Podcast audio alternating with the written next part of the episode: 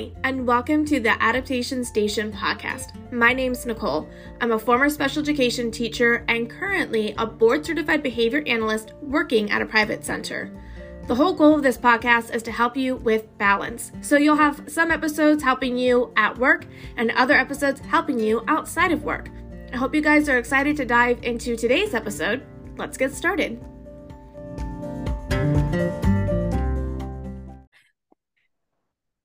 Welcome back to the podcast. I have one of my best friends on the episode today. You guys have heard from her before, but I'm going to have her reintroduce herself now. Hey everyone, I'm Ashley from Spectacular Days, and I'm looking forward to chatting with you. Ashley was on the podcast back in August. Ashley, can you give them like the shortest elevator speech of why you came on the podcast in August and why we're talking again today? Yes.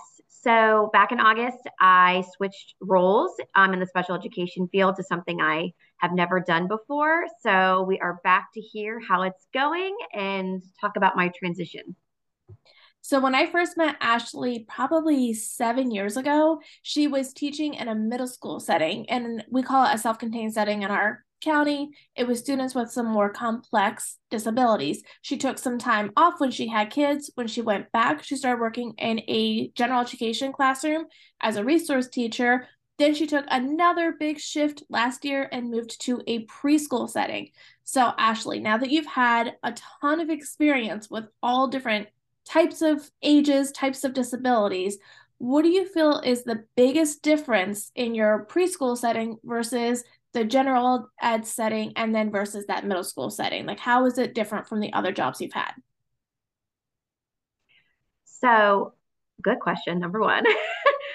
and so, pre K is like a fun tornado. It is hit the ground running. The kids walk in the door. There is no time to look at your phone. There is no time to, you know, casually text a friend or, um, you know, check your email super quick because it, there are a lot of kids and there's a lot of energy and they need your constant supervision. So that's the biggest thing because these kids are here obviously to learn skills and you need to be there at all times just to make sure you don't need to intervene with any sort of physical behavior and things like that. Um, that's one of the biggest things uh, for preschool. But then to compare it to elementary, like elementary is more slow paced in the sense of I would do more co teaching. It was all academic based, whereas pre K is all play based.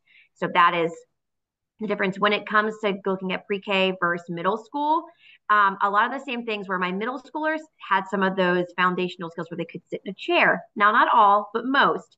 They could maintain to a task for at least a minute or two if you needed to like grab a sip of water or do other things. But pre K is go, go, go, go, go the whole time. Um, there's no time to, you know, change, like blink and that kind of fun, but it's fun.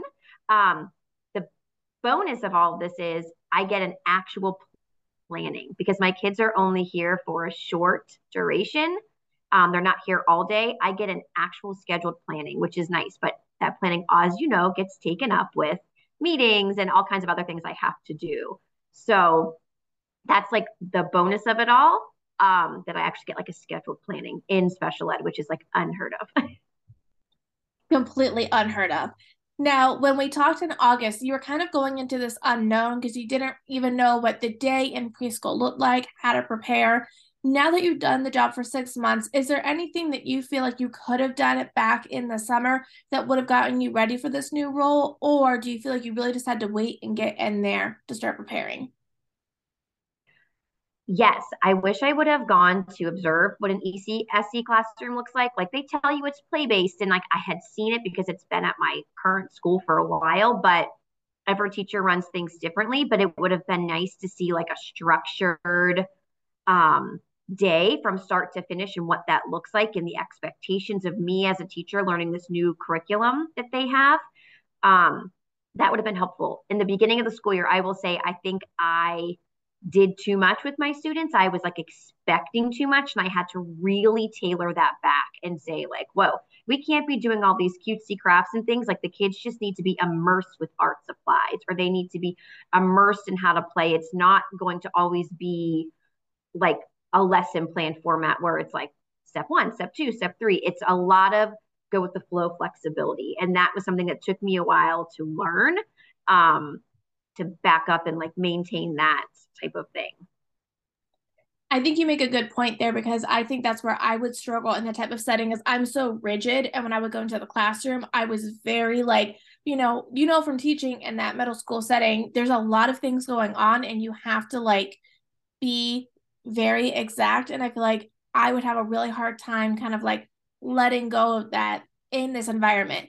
So for people who are nodding their heads at that right now, can you just give us like a quick snapshot of like what does it look like to be in a pre-K setting? Like what do you do all day? You mentioned that you don't necessarily do traditional lesson plans. How do you prepare? Do you have to do grades? Things like that that teachers in a K through 12 classroom might be curious about. Yes. So the morning starts off with car riders and bus riders, and we come in and we work work on them following simple step directions with visual schedules, like unpacking their backpack. And depending on the student, they might do one or two steps, maybe three or four. And then we have what they call table toys, where there's like puzzles or blocks or something trucks where something that's not part of our theme of every month. And they play with that for 15, 20 minutes. We also do gross motor from there where we do songs and dancing to get kids to work on mimicking actions and working on um, copying certain uh, gestural movements.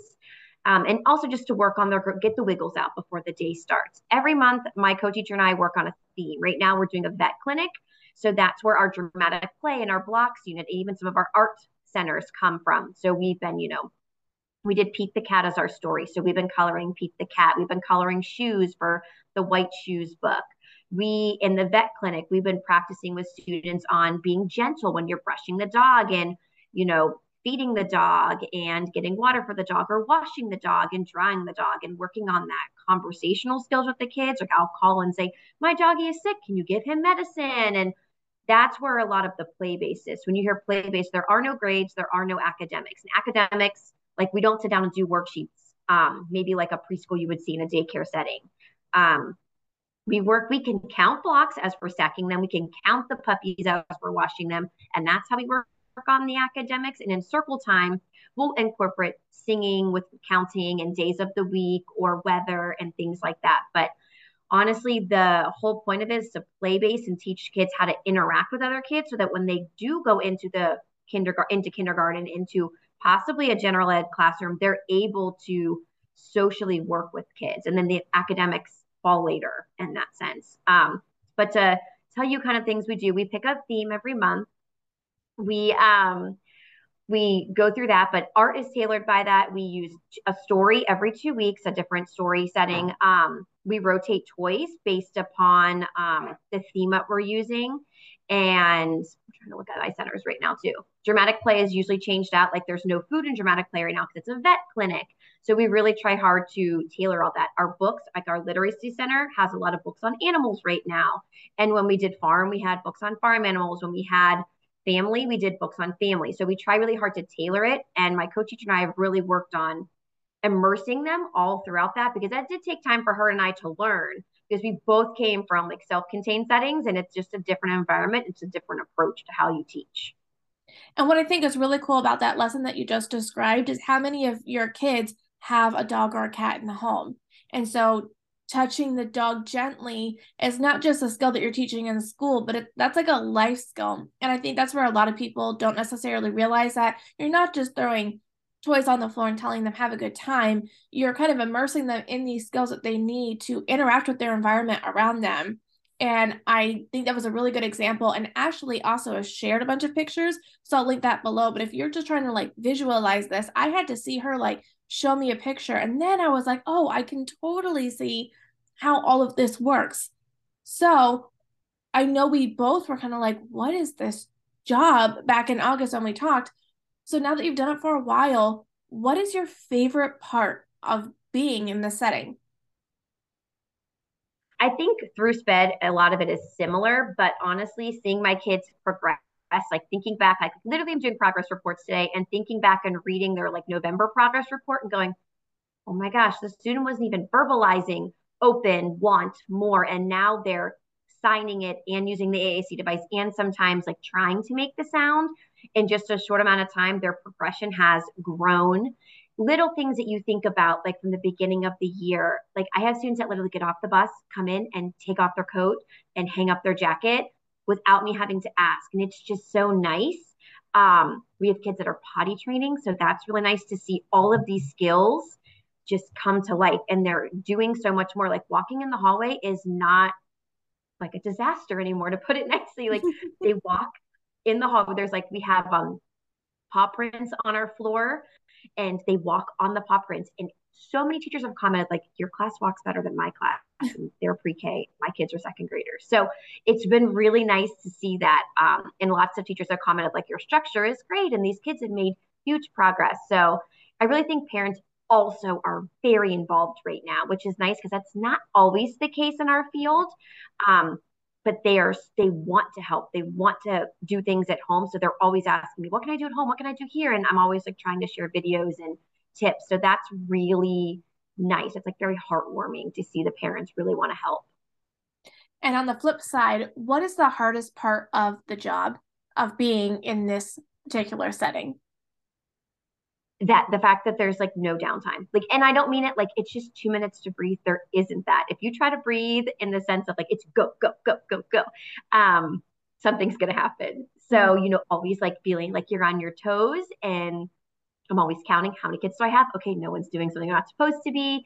So that like ability to relax is not there. And maybe it'll come as like the because i literally just got an influx of kids so i feel like i'm almost starting over mm-hmm. um in preschool, you get kids throughout the year if your caseload's not full. So this month, I really feel like I started with five new students, which is almost half my caseload. And I feel like I'm reteaching. So maybe in February it will change and kids will learn the the structure more and things will kind of settle down a little bit because it was settled a little bit in October and November when my kids had a routine. We did some playing and things like that. But now I feel like it's back in August again to teach the new friends how to do the things. So one of my favorite things to do to Ashley is throw her a question that she wasn't prepared for. So this is your question. Right. Ashley has three children, and two of them are in the preschool age range. How do you feel having children that are in the similar age range prepared you for the job, or is it totally different since your children are typically developing and they're in that more traditional preschool that you're talking about that might have worksheets or you know structured time that you doesn't apply in your setting? Um yeah so my kids still have trouble sharing just like no one likes to share. Let me be real let me go on a tangent. No one likes to share. Some years old and if you asked me to share my york peppermint patty with you i'd be like i mean i guess if i'm going to be a nice person today. But no one likes to share. Mm-hmm. so that's one thing that is kind of hard. Um i will say because i have am preschool it's been nice because i get like a a little bit of a chunk at the end of the day to kind of like reprieve and like take time to breathe a little bit. But some days it is harder to go home and be like, oh my gosh, I dealt with this all day. I don't want to deal with this again. But I have to remember my kids aren't going to be this little forever. So I'm trying to go with the mindset of embrace it. Bonus is when my kids are done with toys, I just bring them to school now. I don't have to like put them on Facebook to get rid of them. It's been really nice to bring toys in, but then my kids come and play in my classroom and they're like, hey, that's my toy. And I'm like, oh, well, no, game. yeah, that was one thing that we talked about. And I was like, oh my gosh, your whole life is going to be preschool. She does have an older son, but she's got twins that are that age. I'm like, ooh. Some days are harder. I mean, I'm blessed that my twins are potty trained. So yeah. that was one thing I was that took a little time of adjusting is like changing diapers again and that kind of stuff. Um, because I don't believe it should just be on my TA. I believe that it should be a 50 50 split type of thing. Like it doesn't matter. We both are sitting and doing certain things. Um, like, yes, I know my responsibility as a teacher. I have certain things that I have to do because that's my role. But for her, like certain things should not just be on her or just on me in that kind of sense. Like we really talked about that in the beginning of the year. Like I don't expect her to do what they consider like the dirty work type of thing because absolutely that was a huge thing for me when I was a teacher and still now I would never ask my TA to do something that I wouldn't do. And I think that goes a long way in building that working relationship because you are in a tough setting. And, it, you know, if the adults are not a cohesive team, that's only going to make the day harder. So I think kind of laying that out and having that plan together helps everything run as smoothly as it can. Yes, Like some days are better than others, guys, but don't be afraid to change the role. It's been fun for sure. And learning a different area has been exciting for me, but also it's been a challenge, but a good challenge. Like I need a challenge in my life sometimes. And this has been a really good way to get out of my comfort zone, which is something I don't like to do. So if people have questions, like reach out to me and reach out to Nicole because she did it too. Like you changed positions and changed your life too. So you have just as good of a story to share with others. Yeah, absolutely. And that was a big thing that I was trying to help Ashley because when I left teaching, I taught grades three to five, and then I started working with preschool students, but I work with them one on one. So it is really different than her setting. But I have definitely seen my skill set evolve moving outside of that. Because if you asked me five years ago, I would never work with a child that was not between the ages of seven and 10. I just wasn't going to do it. And you can get kind of stuck in a rut if you are so narrow with what you're working with. So the fact that I went and worked with a two year old and now I work with a 13 year old has really just helped expand my skill set as a provider. So I think what Ashley did, although really nerve wracking, just makes her a better teacher in the end. Thanks. Is there anything else that you want to share with people about your new job or just anything at all? No, I feel like we covered a lot of it, but like I said, if they have any specific questions about like changing dramatic play or how I come up with themes, feel free to send me a message um, through like my email or whatever. I know Nicole's going to link it all in the show notes, so you can find me easily, or just message Nicole. She'll tell you how to get to me. yes. well, thank you so much for coming on the podcast, and I'll link the first episode in the show notes as well in case you missed that one. Thanks, Nicole. Bye. Bye.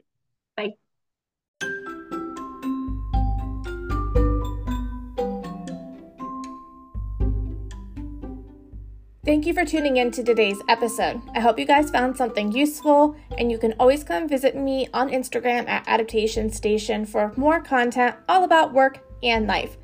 I hope you guys join me for the next episode and have a good one.